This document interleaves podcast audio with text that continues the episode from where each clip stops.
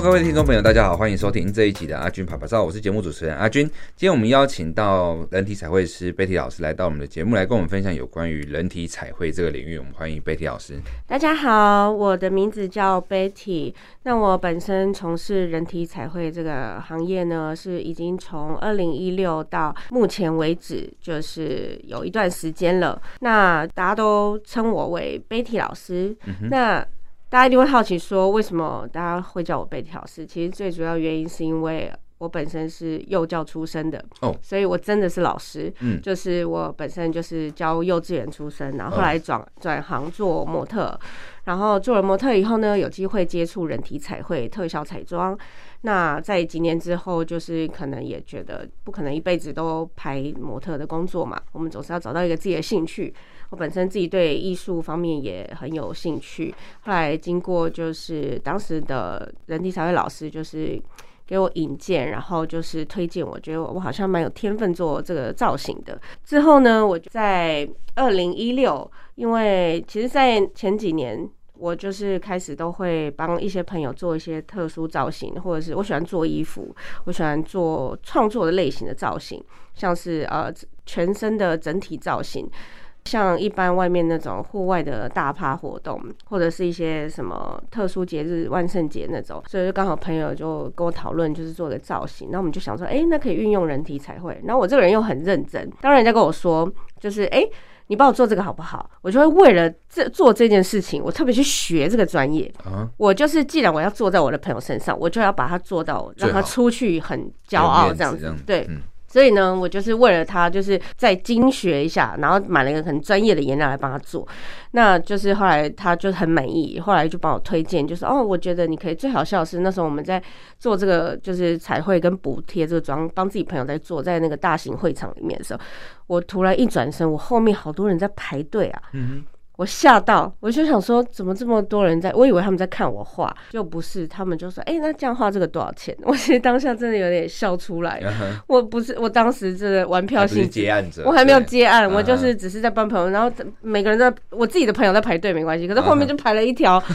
就是他当然也想要排着做，因为那个时候当时的摊位，对，有人在卖东西啦，可能做刺青啊，就是，然后所以大家就开玩笑说：“哎、欸。”那、啊、你也来这边摆摊好了，嗯、就是会会这种开玩笑，所以所以常常那种大型的那种活动，大家就说：“哎、欸，老师你可以去摆摊啊，或者是什么的这样子。对啊”老师，那其实你的领域跨蛮大嘞，从幼教老师跨到幼那个就是所谓的模特，然后再跨到所谓的、啊。我相信大部分的人一开始在网络上认识我，看到我的形象，给人家感觉就是。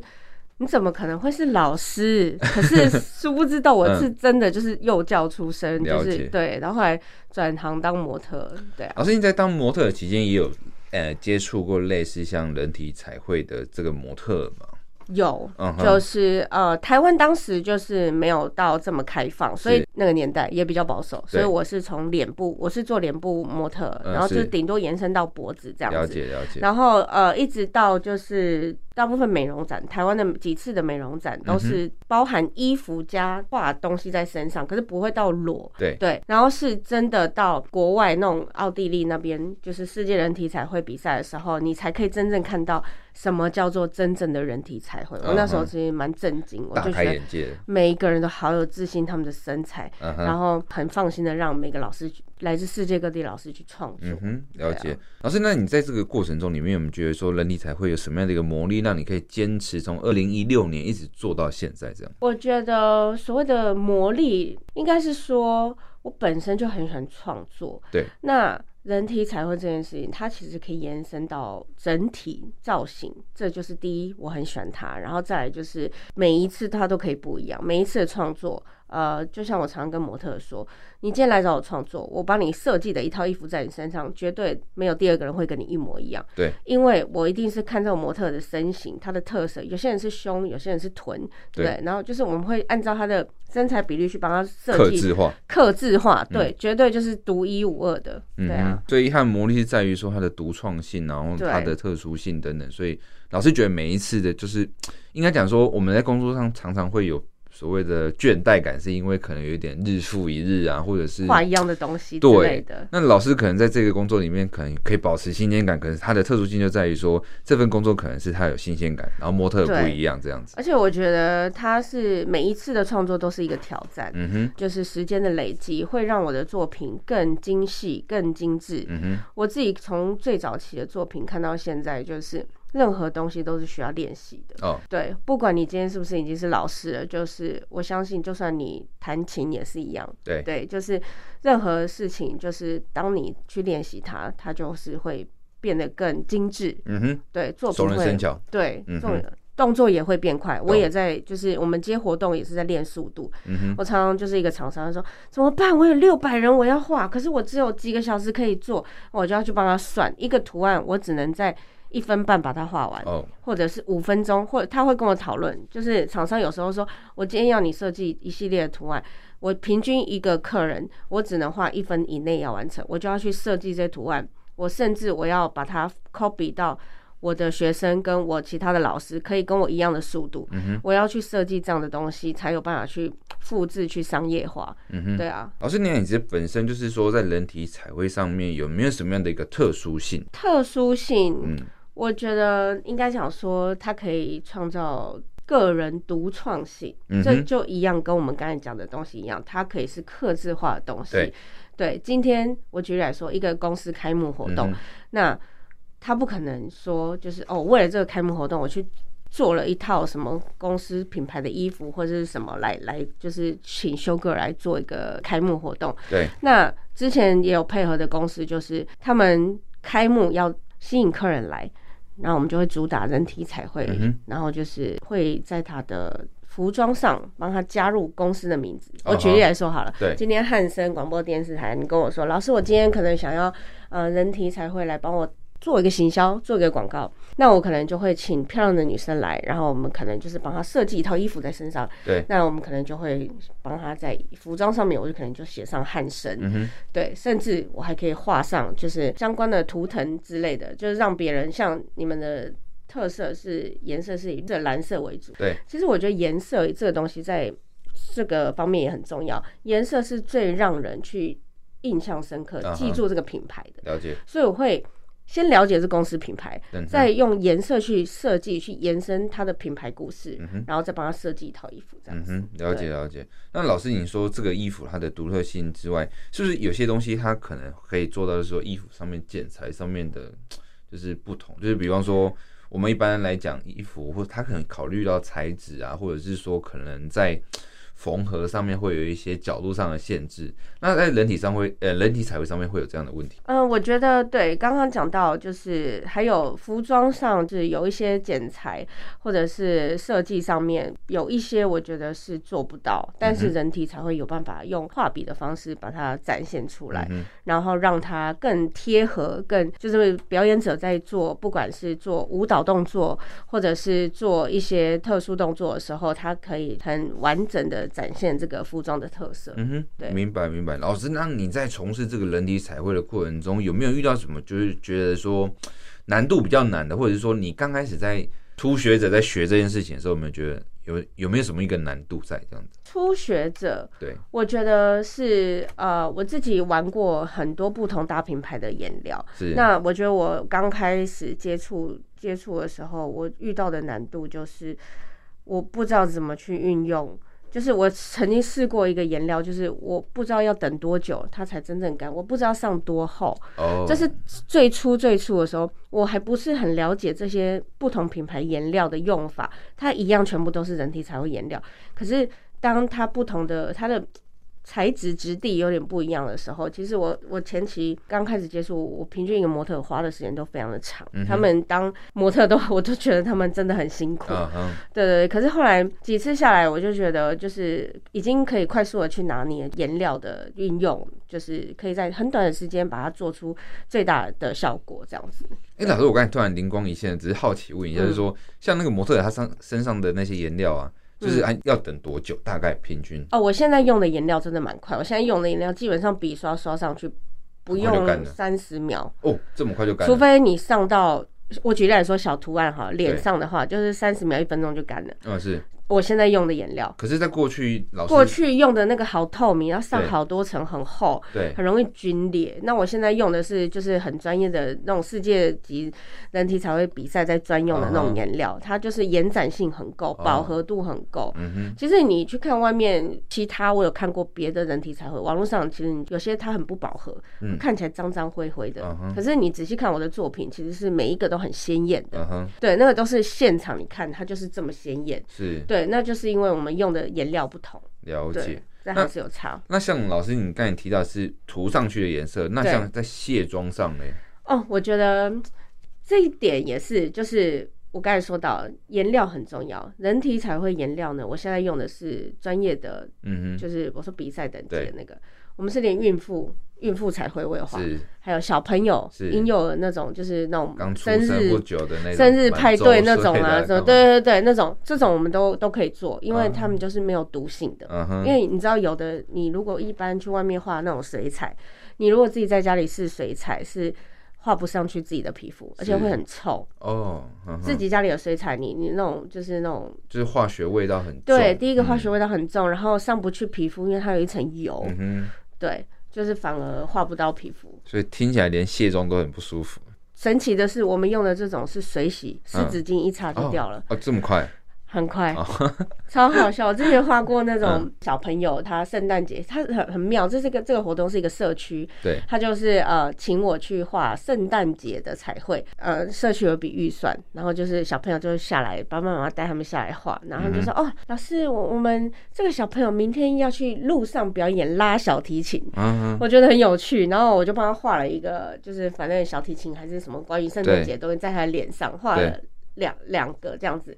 那个妹妹就非常的喜欢，她说她舍不得是，就是不想洗掉，她、嗯、想要留着明天隔天去表演的时候给大家看这样子。哦嗯然后我说：“那你要小心哦，因为睡觉你就不能这样侧睡，嗯，你就是要这样睡，对，坐着睡。嗯，所以他很乖，就是画画完回家就完全，因为那个碰到水就没了，不能洗脸了。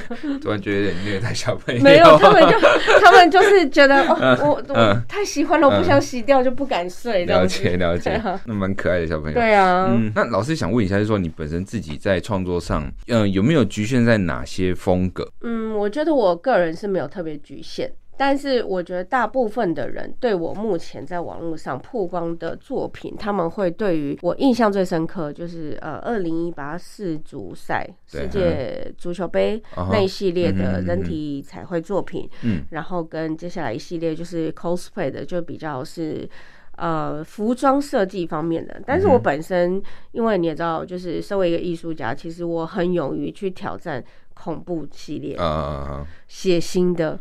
三 D 那种立体刀伤的那种，uh 对、嗯，这种我都蛮愿意挑战的。啊，那你自己在画的时候会觉得恐怖吗？我我其实蛮奇怪，我就是觉得说，呃，人家在看恐，我其实是一个很喜欢看恐怖片的人，uh. 我想看悬疑跟恐怖，尤其是越那种什么夺魂剧那种越血腥，uh. 人家在看就啊很害怕，可是我在看的时候越兴奋这样，不是，我很冷静的说，嗯。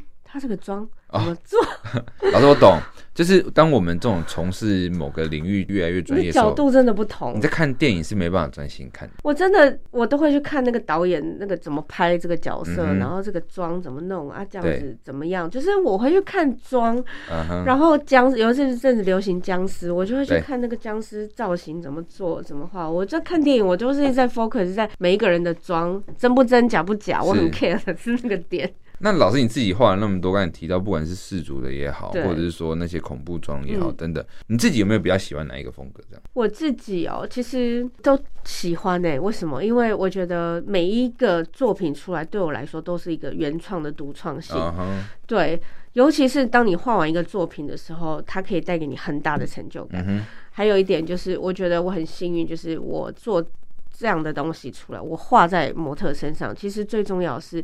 当模特可以把我的东西活化它的时候，我会非常的开心。嗯，举例来说，我今天画一个模特，他就是一个造型，可是他可以把这个角色表演的很传神哦，让我的作品更加分。了解。对，就像我前几天拍了一个电影仿妆，嗯、就是我们，好像也是一个电影处理水行侠。哦，其实那模特他他在准备前置上，他比我还认真。嗯哼，他会跟我讨论细节、头发、动作啊、表情啊、光影。我在做那一套，因为那一套的难度就是。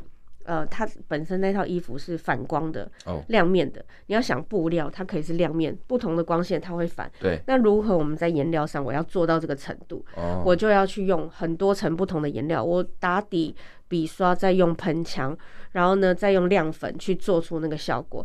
然后我还要用就是喷枪去做不同的阴影、光影，去让这个作品在。摆一些 pose 的时候，它可以直接呈现那个立体的效果。可是，那你这样做这一套大概花多长的时间呢、啊？听起来蛮复杂的。对，我大概从四五个小时有。哦，它的那个细节太多了。如果你仔细去看那个角色，他的身上有鳞片，我鳞片我还徒手就是画那个鳞片，呃，去割那个模板去。自创那个模板，嗯、对，我就当下就创那个模板，然后去把它做出来，这样子。老师，那你这个过程中是需要休息的吗？我没有，我就一口气把它做起来。但是我跟你说，创作真的是一件非常累的事情，可是我觉得累得非常值得。嗯哼，对，当天其实呃，他们前置作业有找一个。造型师来画脸跟头发，就帮他戴假发。然后我的部分就是因为当天只有我一个人。我举例来说，通常我们做全身人体彩绘，通常都是要两个老师一起做。嗯，就是因为第一个速度快，然后再来就是完整性就是可以更好。为什么？因为连世界比赛都是两个老师一起，有一个主画的。跟一个负责辅助的，嗯、对，连正式比赛都是这样，所以当天做这个角色只有我一个人，讲真的，真的是就是呃比较辛苦，嗯、花的时间也比较长。那觉得后来成效也还不错，嗯、对，看很期待看到那个照片就对了。摄影师摄影师拍的也很好，对啊，就是光影也打的很好。老师，这是有预计要去参加比赛，还是说做什么？没有，就是单纯就是我们这个月是万圣节，嗯、万圣节真的是一年的大月，哦、人体彩绘真的是最多人问的时候就是万圣节。其实这个作品是这个模特来找我，他问我说，因为他本身自己也是舞蹈老师，那他可能就是想要配合今年的那个万圣节的主题，他觉得，哎，我是不是要扮一个什么样的角色？所以他就来找我，就做一个创作，拍摄一系列的那个作品，这样子。嗯哼，对。然后，因为我们人体彩绘呢，一年的大月就是十月份。万圣节，对，所以就是各大厂商活动，就是都会来问人体彩绘特殊彩妆。老师，你看你们这样子，就是做到现在，可能很多人就是听众啊，可能会知道，觉得说那个彩绘画在人体身上是，我我不只是只说脸哦，像身体的话，每个人的身形都不同啊，等等这些，所以可能会觉得说人体彩绘是很不容易的。但是老师有没有什么迷思要跟大家打破？比方说，可能没有大家想象中的这么难，或者是没有想象中的这么简单。老师有没有什么对于人体彩绘这个东西的迷思，想要跟大家解释的？好，我觉得这个问题就是，也是我一直以来，只要有人问我，我都会想要给他们大家一个观念：人体彩绘不是，其实大家听到这四个字，都会把它想成就是比较情色，嗯哼，觉得哇，是不是都要不穿衣服？嗯哼，我就会第一时间我就会跳出来说。人体彩绘它只是一个说辞，对，它只是一个举例来说好了，美甲彩绘这种东西，它就是一个词汇。可是大部分人听到“人体”两个字，就会觉得啊，是不是很裸露？这一点也是我在创作上面一直想要呈现跟表达，就是我希望我的作品呈现出来都是健康的，嗯、而是可能十年后拿出来，我们再看这个东西，就是觉得它就是一个漂亮的东西。是的，对。不会是拿出来就是觉得哦，很很情色，什么小孩不宜，就是不会。我想要做到的就是大人小孩都可以看，嗯哼，然后看的过程就是也不会觉得是裸露的，嗯哼，对，因为我目前为止我的作品看起来都是有穿衣服的，但实际上都是没有穿衣服。嗯嗯，了解。对，那这个是我一直想要做到的，就是我想要让别人有，我有一句话叫做 deja vu，就是。好像看起来有穿衣服，可是实际上又没有穿衣服。嗯哼，对，若有似无这样子。是，对，就是，但是实际上模最好笑的是，我的模特他一开始来可能是裸的来给我画，画完以后他整个变超有自信的。为什么？因为他觉得他好像有穿衣服。其实实际上他还是没有穿衣服，但是画完之后他自己照镜，他就觉得好像有穿衣服。他在拍照上面他就很有自信，他就是觉得他有穿衣服这样子。那模特就是画完之后干脆就直接坐捷运回去的吗？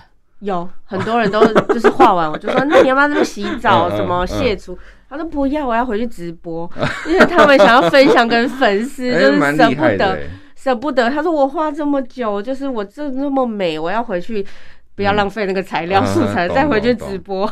哎，这是蛮蛮特别，就是说可以好多次哎，可以画到让网红或者是直播主愿意，就是把这个当成一个不愿意洗澡身上的服装，然后把它留在身体这样子，很好笑，很棒很棒。对啊，然后还有就是有所谓的迷思，就是不是身材好的人才能画人体彩绘，我要强调，嗯哼，什么样的身材都可以画。嗯哼，你说如果我肚子很大呢，我想要画没问题。不知道网络上你们看过那种，就是呃用大肚子的造型，然后很像一个啤酒肚，但是他把它画成一个就是那种扣子哦，扣子破掉的那种感觉，哦、就是我觉得对我们来说都是素材，是。对，就是大家不要觉得说一定要身材很好，没有赘肉才能去做人体彩绘模特这件事情，嗯、绝对不是这样，不是，对，因为其实在，在呃我从事人体彩绘这么多年，其实也有蛮多男生来。咨询我说：“老师，我是男生，我可以画吗？”绝对是可以的，没有分男生女生，也没有分身材。OK，老师，那你在就是这个呃画的过程中，总是有几个就是印象比较深刻的作品。嗯，对对对，老师会不会跟我们分享一下你曾经画过哪些比较印象深刻的作品？印象深刻的作品，对，就是我觉得。目前现在有想到一个，就是之前曾经有有一个创作，就是摄影棚的那个风格是比较复古，嗯，然后那时候我就想到说，就是哦，我们的讨论要画那个青花瓷的作品，那是大概是我第一次挑战画中国风，对，应该也不是，就是就是我在拍创作啦，然后就后来那时候。我我就画画画画到一半的时候，我就要画到模特的背面，旗袍那些图腾嘛，青花瓷的元素就是花鸟啊，就是一些就是叶子啊，然后我们把它画成那种就是渐层的那种颜色。突然到背面的时候，突然想到说，哎、我自己本身在做人体彩绘，我也一直有一个老师一直提醒我说。永远记得你是台湾人，你做每一件作品，如果你要让世界看到你的作品，你就要展现出你的特色。Uh huh. 所以就是因为有这个在我脑海中，我当下真的是即兴创作，就是当模特在背面的时候，我就我就就是灵机一动，就是觉得哎、欸，那我就来把它画中正纪念堂哦，oh. 自由广场，台湾的那些建筑物带进去了。对，嗯、就是那个。特色把它画在那件衣服上.所以那件衣服画完真的就是呃世界独一无二，不会有人跟你对，不会有人再重复了，不可能有人再重复。了解了解了解。老师，那你自己就是觉得从从过去你们开始接触人体彩绘，甚至可能在接触之前更早，大家认识人体彩绘到现在有什么样的一个转变？这样？我觉得转变最大的是，越来这几年越来越多人能够接受人体彩绘，哦、男女老少都接受度广度越来越大。越嗯、因为我后来几场活动接触下来，很多人没有体验过人体彩绘，体验过一次都很开心，他们的反应都是，我我常常就是得到客户的回馈，我其实那个当下那个感受，也自己也是蛮感动的，因为觉得哦。还好我有当时有坚持下来继续做，因为这个产业我讲真的，你要靠这个吃饭，这也是要碰一点运气。嗯，我们也是因为就是创作这个东西，就是如果你关起门来创作是没有任何的收益的。了解。对，你要把它变成一个工作的时候，势必要靠活动、商业这样子的东西去，才才能让它变成你真正它会是一个工作这样子。所以那时候在接触到小朋友的时候，就是小朋友画完，每个人都是很开心的。然后还有就是甚至年纪大一点，阿公阿妈他们也是很开心。嗯、然后我们都会接那种公司家庭家庭日，啊、对，他们会办一些这样的活动，对，或者是园游会啊，然后或者是一些就是社区的活动，或者是甚至我们会去呃餐厅、餐酒馆，然后去做一些这样子的主题活动，这样子做人体彩绘。老师，那你自己就是在就是好。呃，接触这么多的人体彩绘的这个旅程啊，学习也好，有没有试着出国过的一些经验？然后在国外可能是想要呃，是去学习，还是说去参加什么样的一个活动？呃，我自己本身在接触人体彩绘这一块，是当时我还是模特的时候，我就蛮幸运，那时候就去欧洲奥地利参加过世界人体彩绘比赛。我当时的角色是模特。对啊，然后那个老师，我觉得他很厉害，他代表台湾也是算，因为前三名是都是德语系的。嗯，因为其实你在参加比赛，你要去解说你的作品，让评审去了解你的故事。我觉得这一点是最难的，因为文化不同，语言不同，你用英文解释也是只能到那里，浮浮的你，你就是没有办法去深入的去解释你的作品。嗯、懂意思？嗯，对，我记得那是三天的比赛，那时候我是当第二天的模特，然后那个老师的作品就是，而且我觉得他很酷，在他身上学到很多。他走秀的时候，他放张惠妹的歌，哦，我当时吓到，我觉得天哪，这里是国外国际，就是讲德语的地方，嗯、你怎么放一个张惠妹的歌？嗯、老师就说，你如果要让别人看到台湾，你出去踏出台湾这个门，你就是要尽可能的展现台湾的特色。对，所以我们就选了一个非常就是台湾道地的歌手，很有名的，就是亚洲也是很有名的艺人，然后就是他就放他的这音乐来来当背景走秀。嗯哼，对啊，其实这我觉得蛮酷的一个操作了，对啊，对对对，嗯、就是这老师其实教会我蛮多。然后再来一点就是呃，他真的算是英年早逝哦，所以因为他。这样子，我就更觉得，我希望我可以继续传承他的一个，对，因为这个产业在台湾真的越来越没有人做。然后，因为我遇我遇到，我真的很难过。我觉得他其实，在人生上面指点我蛮多。嗯，对啊，虽然我们都只有几次合作，可是我很珍惜每一次他跟我讲的话，我都觉得很有意义。算你的人体彩绘上面这一条路上面的贵人，真的是发展我的 mentor。但是就是。我觉得他后来很可惜，就是因为他他自己后来就走了嘛。那他的学生可能就是，毕竟大家在这一行就是还是要吃饭，对，所以就是台湾这个市场真的很小，不像国外，就是国外这个市场是真的很蓬勃发展，就是大家是很愿意去去做这样的艺术的活动。嗯哼。但台湾这个市场就没有那么大，所以其他的他的学生都是还是去回到本业做彩妆师啊，做摄影啊，做什么就是、嗯、就是没落了。目前我觉得，呃，这么多人体彩绘，尤其是全身最大，台湾目前应该就是我了吧？了解了解。对啊，老师，那你自己本身怎么看待这个艺术？这样？我自己本身怎么看待这个艺术？我觉得就是它本身可以有很特殊的独创性。嗯哼，对。然后再来就是呃。我们可以有一样的东西，用不一样的艺术去表达，让别人去更深入的去对这个东西。我这样讲有点抽象，我举例来说好了。前阵子天竺车车那时候很红很红，其实讲真的，我也不知道他在红什么。对，但是突然就有一个有一个舞蹈系列的老师来找到我，然后就跟我说想要创作。那个天竺鼠车车。是，然后但是他们那个舞蹈比较性感，是跳那个屁股的，啊，对，然后就是 torque 那个屁股的那个舞，所以就是啊，屁股画车车，对，我就一系列帮他们画，结果在网络上就爆红，很可爱啊，对你，你可以想象用人体彩绘去把这个原本是卡通的东西，把它拉到人体彩绘上面，他们再用跳舞的方式去呈现这样的东西，三个领域的结合。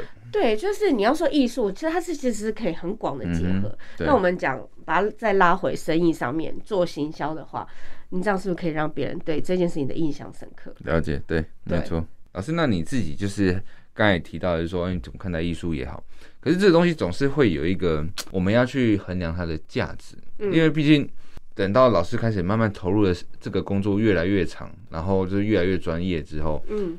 不管是器材上面，或者是时间上面，可能投入的都比过去更多。嗯，那总是需要一个收支平衡的一个 balance 嘛。那老师，你在这一块上面怎么去抓到这一个所谓的价值？那怎么去对？我觉得这个问题也是困扰了我蛮多年，因为一直到我一直到我去就是国外进修，就是遇到一个荷兰大师，他也是个画家，然后呢，他也是专门在荷兰专门办大型人体彩绘的老师。他跟我们上课的时候讲过一句话：“艺术永远没有免费这件事，你要记住，不管你今天做了就是呃多小的艺术的创作，都不可以是免费的。”对，那这个东西呃，我回来就很认真思考这件事情。对，因为每个艺术家都有他的价值所在。你要让如何让人去尊敬你做这件事情，而不是很卑微的说哦，我做这件事情哦，我免费帮你做。嗯哼，对，其实不应该是这样。对，对我相信这个东西是呃，在国际上，任何人大家对于艺术家的价值观，其实大家都会有一定的共识，就是为什么有些人作品可以卖到这么贵。为什么？就是我觉得前提是因为他的东西有被看到，有被肯定。嗯哼，对。那这个东西早期我自己在接触这行，我当时就是好玩，就是帮朋友，就是玩票性质，我也没有说很在意说一定要收多少，我觉得大家开心就好。可是当我时间还有，就像你说，我投资的成本越高，我越进阶我的颜料、我的机器、我的就是有的没的笔刷，我甚至现在都要买那种很好的笔刷什么的。我的成本我就要去思考这个问题，还有付出的时间成本。对，我会用我的时间成本跟我付出的，还有图案的复杂度跟前置作业的复杂度，我再来去取决于这个报价。嗯哼，对，所以其实你要问我说大概多少钱，我只能说，第一，我们讲办活动好了，活动我要先跟你讨论人数，还有我付出的时间，然后还有准备的颜料、嗯、复杂度，还有你前置作业跟我讨论的图案，我才有办法去报价。所以每个人来问我价格，绝对是不同。一定一定，因为毕竟这种艺术的东西，是克制化的，对，客制化的，对对对对，没错没错。那老师你自己本身在就是这一行工作里面做了这么久，你觉得这个创作本身对你自己的生活的生活有没有去影响到你的创作？哦，我觉得这个很重要。我常常就是那种看一部电影，后来我就马上有灵感的时候，我就是觉得。我现在想要做这个创作，而且我我这个人是那种，我现在想到要做这件事，我就要马上去执行。嗯。而且我觉得灵感这种东西，当它来的时候，你不要错过那个时间点，啊。因为你错过了，有时候当过了那个点，你就很难去创作出你想要表达的东西。了解。因为尤其是艺术这种东西本身很抽象，就算灵感来的时候。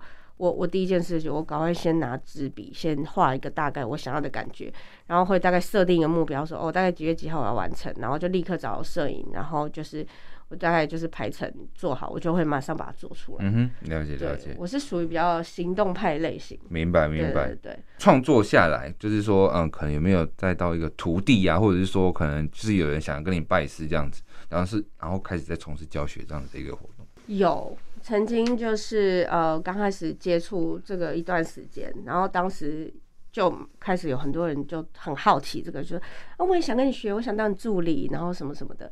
其实当时我不觉得，我当时真的不觉得我想要这么快去教人，啊、当时不觉得，嗯、对。可是后来时间久了以后，跟我的案子量变多的时候，我就真的觉得。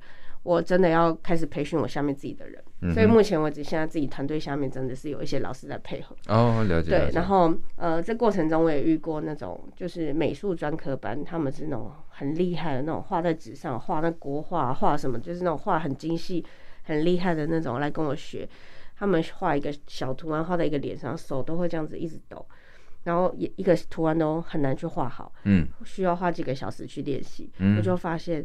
原来人体彩绘跟专业的美术是两回事。嗯哼，懂。因为人体彩绘的画笔是我们是要悬空，我们不能碰到客人的皮肤。我们不是你拿笔，你在指，你有支哦，懂支撑你这样画，嗯、你你这样画的感觉，跟你这样悬空这样画的感觉是完全两回事。懂意思？对，所以其实我当时才觉得哇，这这真的是有难度。嗯，所以后来这真的是要从从头开始培训，就是教他们说我们要怎么做怎么做这样，然后再来那个力气还蛮大的。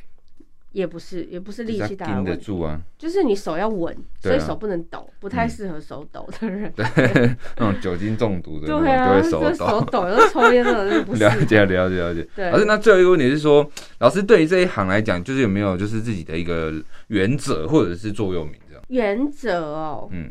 对于这件事情，我真的就是那种灵感来的时候，我就是要马上去做，因为我觉得灵感是非常难得的，就是要把握当下那个，而且很重要是结合时事。Uh. 时事这个东西，当它过了就没了。Uh. 我举例来说，这个东西就像一个机会来了，你没有抓住，你想要你的东西让更多人看到，你就是要去结合现在的时事。我举例来说，就刚才我讲的是天竺鼠车车，它是一个话题。然后还有再来是鱿鱼游戏那时候很红，嗯、对对，还有选举造势竞选，人家在做那个造势的时候，也有是艺人是来找我画画这样的主题。嗯、那我觉得去结合这样的时事，就会被讨论。了解。跟为什么今天我会坐在这里被访问，就是因为当初我就是灵感来了，我觉得我一定要做，我就算我找不到模特，我也是要做，我就拜托我的朋友当我的模特，做世界人体彩绘的彩绘 model，嗯哼，我如果当时没有坚持，我今天不会坐在这里。嗯哼，我真的是也很感谢我当时的坚持，因为当时我就是觉得我灵感来了，我要做这件事情，我就是拜托朋友，然后找到了摄影师帮我拍创作，然后就放在网络上，因为这样子才被看到。后来有很多包装杂志来就是做一些专访，我也就是从那个时候的开始，我才有今天。嗯哼，对。非常感谢老师的坚持，在坚持，才有办法就是让我们看到那么多好的作品，然后也有机会就是上到我们的节目来跟我们就是聊那么多有关于人体彩绘的部分。因为就像老师讲的，因为我们国家毕竟还是对于这个领域还说还是有一点比较保守，或者是说可能大家的认知上面还是会有一些误会在。所以我想说，借由这一次的一个机会，让老师来说说，就是有关于人体彩绘这一块上面的一些打破迷思也好，然后可能哎。欸原来也不是说科班在画这个人体彩绘就比较呃可能容易上手，完全是不一样的事情，完全不同的领域。嗯，那我们今天非常开心邀请到老师来跟我们讲了这么多。那也希望听众朋友们如果听到之后有兴趣，或者是说刚好活动上面有什么需要的，也可以欢迎就是来找一下，就是 IG 上面或者是脸书上面搜寻 Betty 老师。然后 Betty 老师这样子来去 Google 一下啊，对对对，嗯，或者是打人体彩绘、嗯、人体彩绘师就可以。那我们今天非常谢谢老师来到我们节目来跟我们分享这么多有关于人体彩绘这个领域，谢谢老师，谢谢谢谢。